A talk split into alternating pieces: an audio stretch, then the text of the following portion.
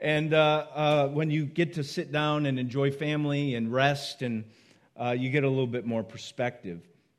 But here we are again, where it's Thanksgiving is, is over, and we're in the midst of the Christmas season, which has a whole nother layer, right? It seems like already I'm canceling everything because of conflicts, right? Previously scheduled things have conflicts now. There's like two or three options on every single day with parties, get togethers, meetings, uh, things going on at school, and we're back kind of into a, a different kind of insanity. All fun, all good, but nonetheless challenging and very fast paced. And I don't know about you, but for me, the older I get, like I remember the gap between Thanksgiving and Christmas was like, Christmas will never come. It will never come. Like three days before, just the thought of getting that original Nintendo system, like 72 hours was like so long. Like three days? Three more days? Now it's like, it's just a blink of an eye, the time between Thanksgiving and Christmas. And all the more, it is harder to stay focused on what this season is all about.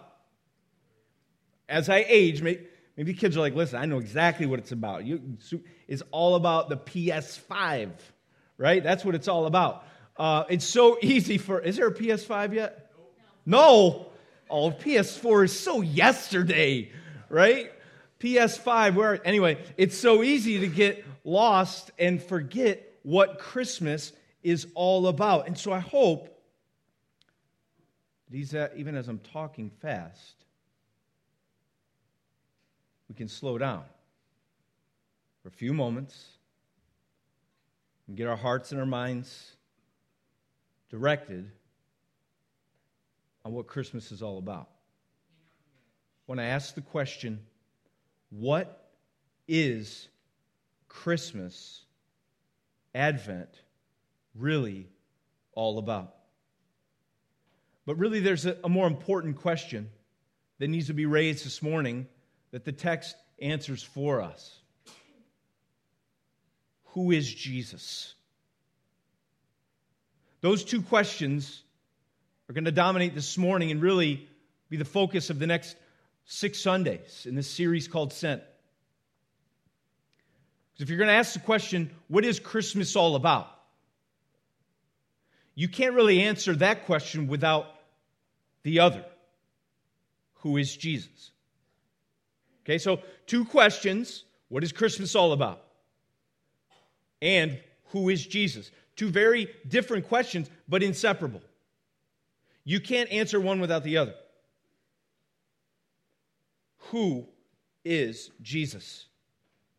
Let's look to John chapter 1 together, verses 14 through 18. John chapter 1, verses 14 through 18. You may have read this a million times, but we're going to read it again. Right? That's one of the wonderful things about being in the church of Jesus Christ is that in some ways, while these things are fresh and they're ever changing us, these are old truths that we hold.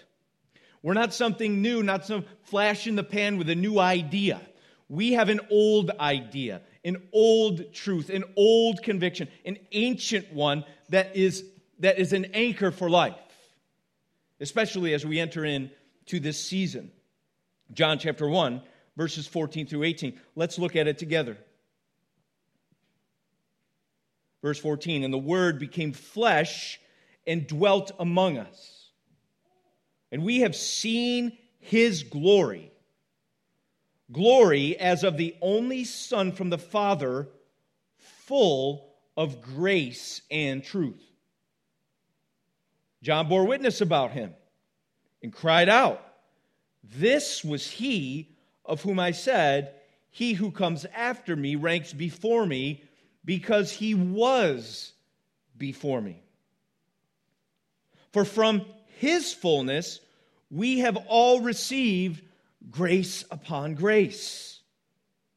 For the law was given through Moses, grace and truth came through Jesus Christ. No one has ever seen God. The only God who is at the Father's side, he has made him known. The grass withers and the flowers fade, but the word of our God abides forever.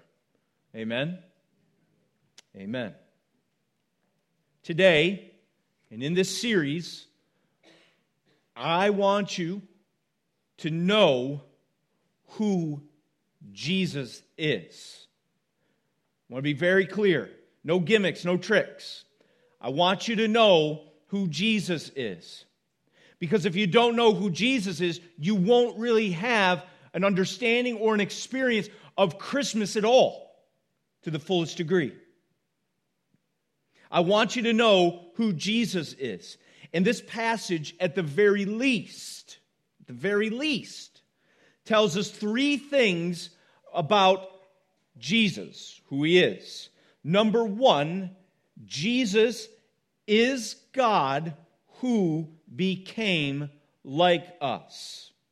Jesus is God who became like us. You say, where do you mean Jesus is God who became like us? Verse 14, and the Word became flesh. We're talking about the Word. We got to go back to the previous 13 verses, right? Verse 1 In the beginning was the Word. And the Word was with God, and the Word was God. He was in the beginning with God. Jesus is the He, and Jesus is the Word. Jesus is God. That's what John is trying to convey in his writing here in this opening part of his gospel. Jesus is God. He is the Word. He was in the beginning. Jesus is the Word. He is God. And it says in verse 14 that the Word, who is God, who is Jesus, became flesh. This is central to our understanding of the incarnation. Christmas is about the incarnation. God, the Word, Jesus, becoming flesh, taking on human form, putting on a body, flesh, becoming like us. So in Jesus Christ, the Word becomes a man. God becomes a man. That is central to our understanding of the nature of Jesus. He did not become a God because he lived a perfect life as a man, as maybe the Mormons might teach it. No. Man, I'm sorry, God became a man. Man doesn't become God, God becomes a man. And that happens in Jesus Christ. The Word became flesh. And that word flesh is, is that. It's to emphasize the fact that he had flesh and bones. Okay? He had muscles, took on a body. He became just like us in that regard. It shows the, the both and nature of Jesus. He is both fully God and he is fully man. Preach, Silas. I'm done. That's my Christmas gift for the year fully God, fully man. He is transcendent. He existed before time, beyond time, and now he what? Is immanent. He comes to us in time. Fully God, fully man. Transcendent, immanent. Beyond us, and now as one of us. How this all works out, I can't explain to you perfectly with my finite mind. Can you?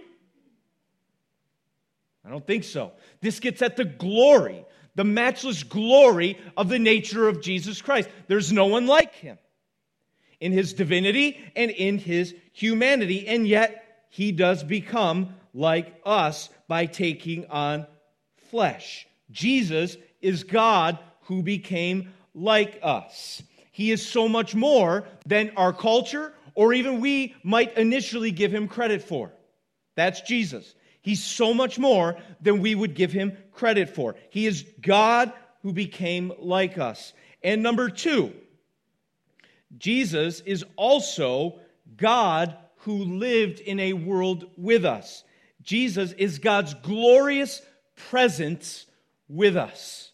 Where do we see that? Verse 14, again, slowing down, the Word became flesh and dwelt among us. Not only did he become like us, but Jesus dwelt among us. That word dwelt is a very important word. It means to tabernacle, right? To dwell with us, to tabernacle with us. This God who lived beyond us comes and takes up residence in our midst, in the midst of real people, in real time and in real space. The one who is omnipresent everywhere has geographic precision. He comes to the people of Israel. He's born in Bethlehem. Right? God became like us and lived with his people. This word to tabernacle brings us all the way back to Exodus, right? Where, where, where God instructed the people to set up the tent of meeting. And it would be in the tent of meeting and in the tabernacle. We know the fullness of it in, in, the, in the building of the temple, that God would put his glorious presence in the midst of his people. That at the heart of God was a desire to be present with his people in all of his glory. That, that maybe uh, for a people that feel like God is so far and so distant and so way out there, so distant from our everyday life and our everyday reality, maybe in the midst of a circumstance where you feel like God has abandoned you and left you to your own resources, you come to grips with the truth of the gospel, the truth of Christmas, the nature of Jesus Christ, that that is, that is not the case. That in Jesus Christ, he takes up residence with his people. He comes to them and lives among them. His glorious presence with his people. That's what Jesus' birth and his coming into the world signifies that God, his glorious presence, is with his people. That's who Jesus is. In many ways, you could say that, that the tent of meeting and the tabernacle and the temple were all simply a foreshadowing of a greater reality of when God would be in the midst of his people, with them, near to them, and they would know and share it and experience his nearness in all of his glory. That happens when Jesus comes into the world in a way that is so much more profound and magnificent than the tent of meeting, than the tabernacle, or the temple. Jesus is the fulfillment of that. It is in the person of Christ that God is present with his people in a very glorious way, a unique way, a way unlike any other way. In Jesus Christ, God is gloriously present with his people. You come inside the sanctuary, you'll see something over the door to kind of, kind of signify what this room is. And when we moved into the building, we had that conversation. What do we call this room? Otherwise known as the glorified shed, right? It's, it's, it's, it's a small room, so what do we call this room? Do we call it the sanctuary? Do we call it the auditorium? What do we call it? We came to the conclusion that we wouldn't want to convey in any way, shape, or form that this room is a sanctuary where God's presence is uniquely manifest. This room, as opposed to any other room. Does that make any sense? Because this is this physical building is not there where God's presence is manifest in the midst of his people. It is in the person of Jesus Christ and his giving of the Spirit, which takes residence inside of his people. The church is a people, right? Not a building. This is not a sanctuary in that sense that a sanctuary was understood in the Old Testament, the Old Covenant. There's nothing unique about this building where God's presence is beautifully manifest here. We could be anywhere as God's people, worshiping Him and experience His glory, glorious presence. Friends, it is in Jesus Christ, His coming into the world, Him taking on human form, becoming like us, and then uh, uh, tabernacling with us, that God is with His people.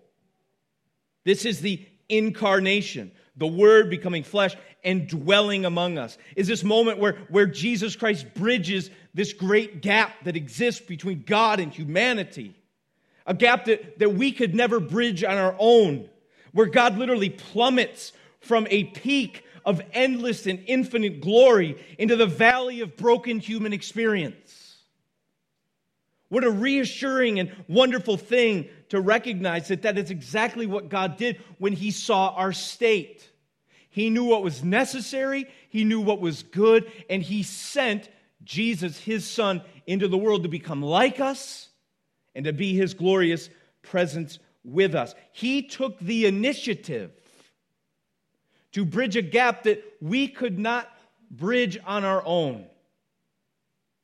And that very much shapes our understanding and our mission as a church.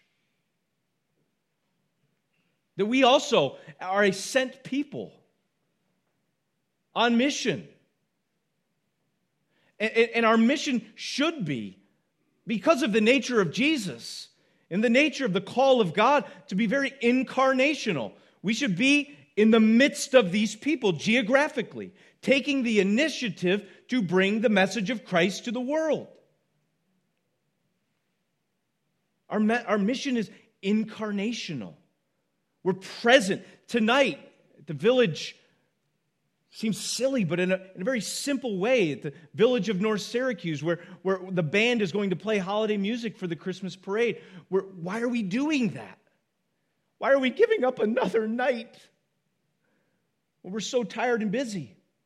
Because we're called to be present and take the initiative to bridge the gap in our community, to reach out and to see, not wait for them to come here, but we're called to go and participate and, and, and, rub shoulders with the people of this community. That's an incarnational act for us as Renovation Church. God has placed us here. He's put us in North Syracuse for His purposes to bring light in the midst of darkness, to give hope in the midst of despair. And it's the simple ways that we make ourselves available and take initiative in this community, and how you do this in your everyday life at work, at home, in your families. You do all that because you know that's exactly what God did taking the initiative, stepping out, going, in order that hope might come to despair and light might come to darkness. Jesus is God's glorious presence with us.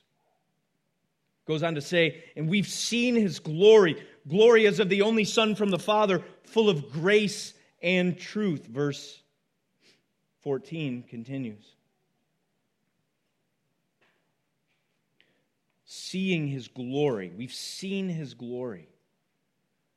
Now, on the one hand, no one can ever see God and live, right? And yet, when Jesus comes as a man, in a very special way, in a way unlike any other way before, that the people there, the apostles, the people of that day were able to see a glory that was unlike any other glory to be seen. They were able to see not just with their eyes, but the word really denotes a, a, comprehension. They were able to comprehend it and understand it to a new degree that it could never be understood before. We've seen his glory. The glory of the Father is revealed and made manifest in the coming of the Son. in a way that it's never been manifest before. And so he's saying that we've seen his glory. We've seen the glory of the Father in the Son. The glory as the only Son from the Father. Right? Moses, going back to Exodus, what did he want to see in Exodus 33? What did Moses want to see? Right after the golden calf, reestablishing connection with Yahweh. What does he ask Yahweh for? Does anybody remember? Show me your glory. Yeah. And then third day wrote a song about it.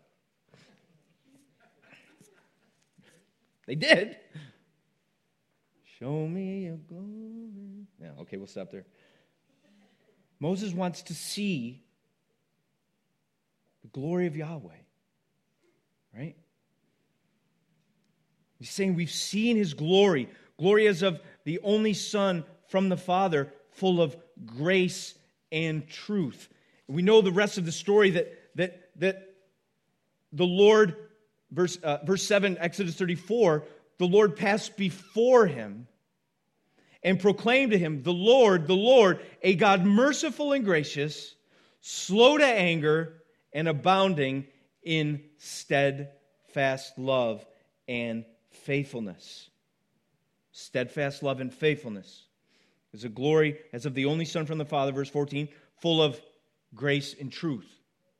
Grace and truth, steadfast love and faithfulness. The Greek translation of the Old Testament, guess what?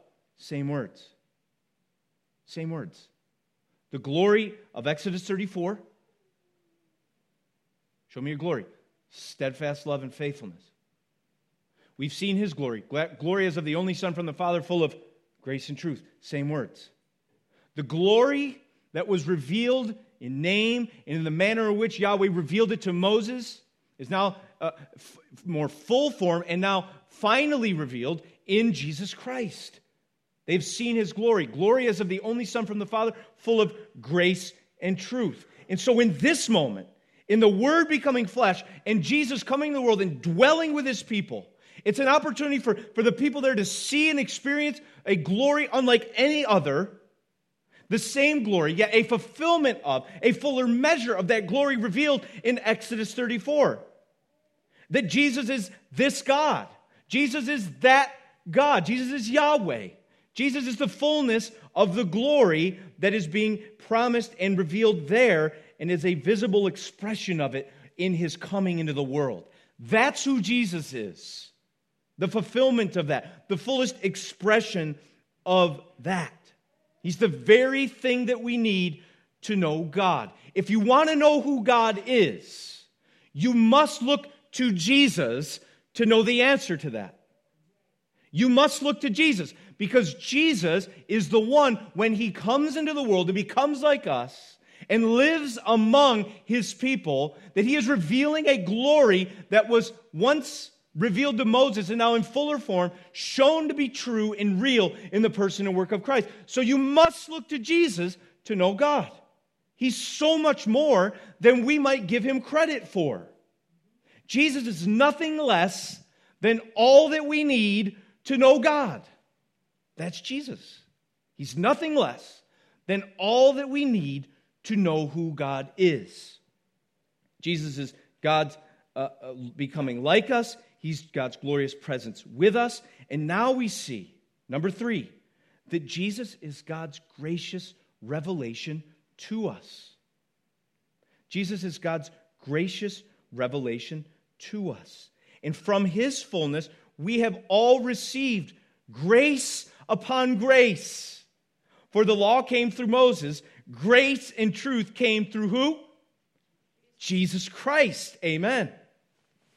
And here he's continuing his thought from verse 14. He's showing us this, this idea that it's continuous and yet fuller and more robust than the grace given to Moses in the law. Let's be clear. It was a gracious thing for Yahweh to give the law and to reveal himself to these people who were enslaved in Egypt. It was a gracious act of Yahweh. And yet there is a new grace Uh, that is, a more profound grace, I should say, a, a fuller grace that is now provided for in Christ. This grace is revealed in Jesus Christ. And so we understand that this, this that we're all receiving grace upon grace is just simply conveying a superabundance of grace that comes in Jesus Christ. It's constant. It's, it's ever flowing. It's ever increasing. It's grace upon grace upon grace. It's super abundant. That Jesus is the source of God's grace toward us. It is full and supreme in Him. That the glory that is being shown and revealed is a glory that is indeed a gracious revelation to us. It's full of grace, full of truth. For so many of us, that is such wonderful news. Grace. Grace confronted with the reality of our sin and our struggle to obey And the, the, the, so often we feel stuck in a particular way of thinking or a way of living. We can't seem to stop what, a particular sin in our life. Something has a hold on us. The wonderful news is that, that God is providing what we need in Jesus Christ. We need His grace to be set free. Not just a, a, a, better way to live, seven steps to success and figuring it out, seven steps to freedom. No, what we need as sinful humanity who is stuck in our sins and, and can't get out on our own, we need the grace of God. We need God's unmerited favor. Lest we be stuck, lest we be condemned. And what he's saying is, is that the, the grace given in the law was, was minuscule compared to the grace given, the superabundant grace, God's unmerited favor given towards sinners in Jesus Christ. You say, when, Jesus came to the world, we got to experience that, see that, interact with it, receive it. This glory that is full of grace and truth, that is the law comes through Moses, but grace comes through Jesus Christ. It is a gracious revelation to us. Spurgeon talks about this grace in one of his two million messages that he preached, so it seems. I love the way that only he can say it. I thought I'd read a portion of it for you. He says, Again, I bear my testimony that he is full of grace. Ah, had he not been, I would have never beheld his glory. I was full of sin to overflowing. I was condemned already because I believed not upon him. He drew me when I wanted not to come and though I struggled hard, he continued still to draw. And when at last I came all trembling like a condemned culprit to his mercy seat, he said, Your sins, which are many, are all forgiven you. Be of good cheer. He took me out of the horrible pit and out of the miry clay. He set my feet upon a rock and put a new song in my mouth and established my goings. Let others despise him, he says, but I bear witness that he is full of grace. Is that your confession today? Let others despise him. But I will confess, I will bear witness that he is full of grace. Oh, I would that some poor sinner here who is full of sin would remember that Christ is full of grace. I would that you, poor despairing one, you who have given yourself up as a lost soul would remember that. Plenteous grace with him is found, grace to pardon all your sin. May the healing streams abound, make and keep you pure within. Amen. Let others despise him, but I bear witness that he is full of grace. From him we have received grace upon grace. The law came through Moses, but grace and truth came through Jesus Christ. Verse 18 No one has ever seen God. The only God who's at the Father's side, he has made him known. No one has ever seen God and lived. You wonder why Isaiah uh, in chapter 6, when he sees, he's brought into the, uh, the glorious presence of the Lord, says, Woe is me. For I'm a man of unclean lips, and I live among a people of unclean lips. For my eyes have seen. Right? No one has ever seen God. That's a gracious thing for God to remain distant in that regard. For in our sin, if we see his glorious presence, no man can see him and live. And so John is saying that no one has ever seen God. It was something that was believed to be true.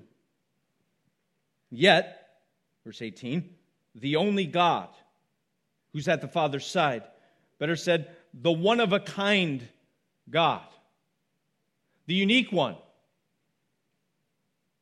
who's at the Father's side, who, who could not be nearer to God than he is, who's in closest possible community and connection with the Father. That one of a kind Son, Jesus, has made him known. You see, Jesus is God's gracious revelation to us in a very unique way, in a way that no one else can. Jesus reveals the Father. Jesus tells us who God is. No one has ever physically seen God the Father, and yet Jesus, in the incarnation, coming, coming into the world, becoming like us, being present with us, makes him known, reveals him, explains the Father. And he is the one of a kind Son that is able to do that. That's very hard to hear in our pluralistic day. Many ways lead to the same place. All gods are the same. The scriptures teach something very different than that. The scriptures teach of Christ being the only Son of the Father, the only Lord of history, the only Savior of sinners. Salvation is found in no one else. It is above, it is His name, the name above every name, that every knee shall bow and every tongue will confess that He is Lord, to the glory of the Father. So we preach a very exclusive message of hope. That if you know Christ, if you trust Christ, if you see Christ, it is only through this one of a kind Christ, Jesus Himself, that salvation is secured for us. There is no other way, there's no other path than through Christ and Christ alone for salvation from our sin. There's no other way to know God, to see Him for who He is. There's no other explanation of God. There's no other revelation of God's glory. There's no other source of grace and truth. There's no other available source of grace for those who are weak in sin. It is only through Christ, Christ alone. He exclusively is that person. He is therefore fully sufficient only to know the Father. He said, If you've seen me, you've seen the Father. I am the way, the truth, and life. No one comes to the Father except through me. Jesus is the gracious revelation of God. In seeing Jesus, we're seeing who God is. Christmas is a celebration, the fact that God has stooped down and, uh, uh, uh, and revealed himself to us in a way that was necessary and good and sufficient. For without such revelation, without such condescension into our reality, no salvation, no knowledge of God would ever be possible. We'd be left on our own, guessing, scratching for more information. But what we see here is that Jesus is the whole story of God. He's the whole story. We don't need any additional chapters other than Jesus Christ than to know the full story of who God is That last phrase, he has made him known, it just means he has fully explained him. You may hear the word exegete. That's where we get that word. Explain, to expose, exegete. Jesus exegetes God. He explains God fully and perfectly. We know the whole story when we look at the person of Jesus. You know the whole story of Christmas when you look at Jesus. Imagine losing a part of the story in Lord of the Rings. Right? Such a complex journey through Middle Earth. Phenomenal movies. I heard, did I say this before? I heard they did a book off of those movies. I said that before here, didn't I? Yeah. I say that a lot to make fun of myself. You know, imagine a portion of that story being dropped. One of the three episodes, right? Like, imagine having the whole story of God in Christ. That's what we have. It tells us the whole story. So, who is Jesus? Jesus is God who has become like us. That's what Christmas is all about. Jesus is God uh, uh, who is present with us, his glorious presence with us. Jesus is God's gracious revelation to us. Jesus is so much more than we give him credit for. He's everything that we need to know God, nothing less than everything that we need to know God. So if you see him for who he is, the proper response is to trust him. Do you trust him this morning? That's important.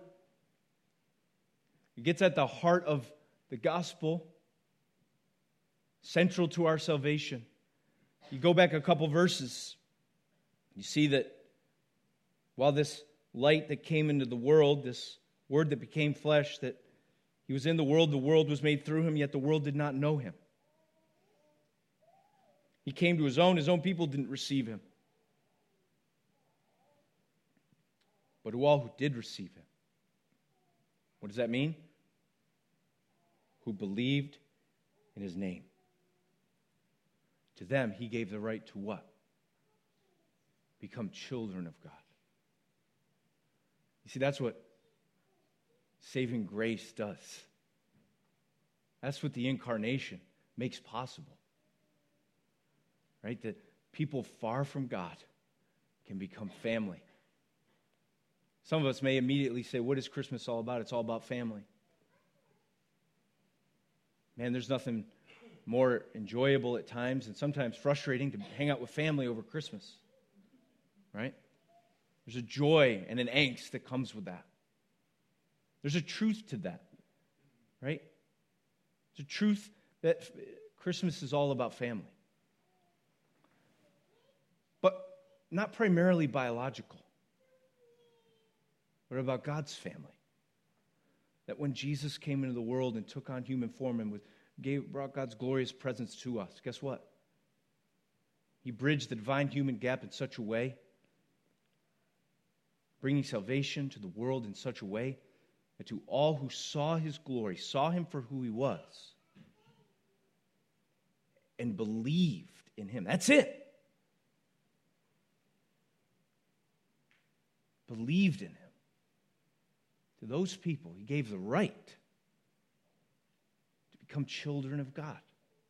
The Father sent the Son into the world to take on our flesh, to live amongst us, to reveal him to God sent the Son into the world so that he might bring in more sons and daughters into his family. So let's not complicate this. I was talking to somebody this week. I get into a lot of conversations in the foyer out there, trying to ignore my real duties, as Becker makes fun of me, right? Talking to people. And I was sharing, I don't know about, I, about you, but 15 years in ministry, 30 years into Christianity, I complicate this sometimes. I make it more than it is. Right? Overthink it, overanalyze it.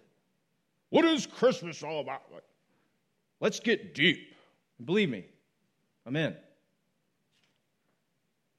But I want you to just hear the, the truth about Christ and call you to the simplicity of what the gospel calls you to. Trust. That this relationship with God is about just trusting Him for who He is and what He has promised in His Word. Trusting. Do you remember when Christianity was just about knowing and trusting in Christ? When Christmas was about knowing and trusting in Christ that you've seen in all of his glory? Do you remember when Christmas was just about Christ? Not about this, that. Like, it's about Christ. Relationship with God is about trusting in Christ for who he has revealed himself to be. And I wonder today, whether for the first time or being reminded of the identity of Jesus, that today you just trust him with all that you are. Rely upon Him. His incarnation. By the way, without the incarnation, you have no hope of being saved, no hope of escaping hell. The incarnation is absolutely essential to your salvation. This is no peripheral doctrine. This is essential. If Jesus does not take on human form, become like one of us, he is not a sacrifice that is sufficient to take our sins. He must become like us in our flesh and in our bone. So know this that he did.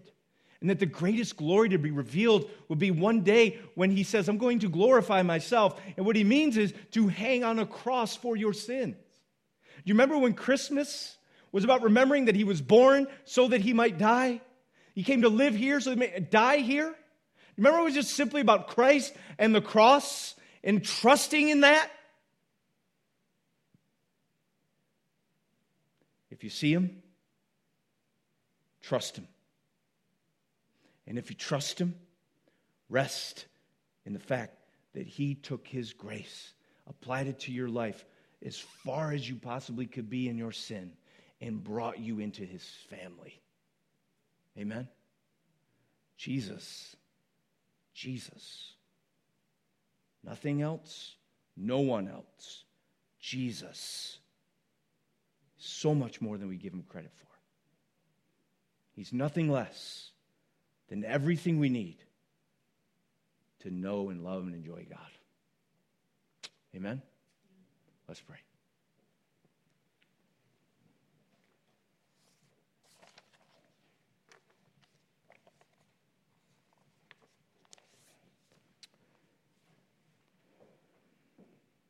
All praise be to you, O God for your intervening work to save us through your Son, Jesus Christ. It was out of your great plan and your sovereignty and your goodness, and your mercy to look upon us in our sinful, humble, sad, broken, enslaved state and to send a rescuer. Jesus became like us. He was indeed and continues to be, by his Spirit, your glorious presence with us. And He is a revelation to us of your saving knowledge and grace. All praise be to you. You have done it. We receive it with thanksgiving. All Christ's people said, Amen.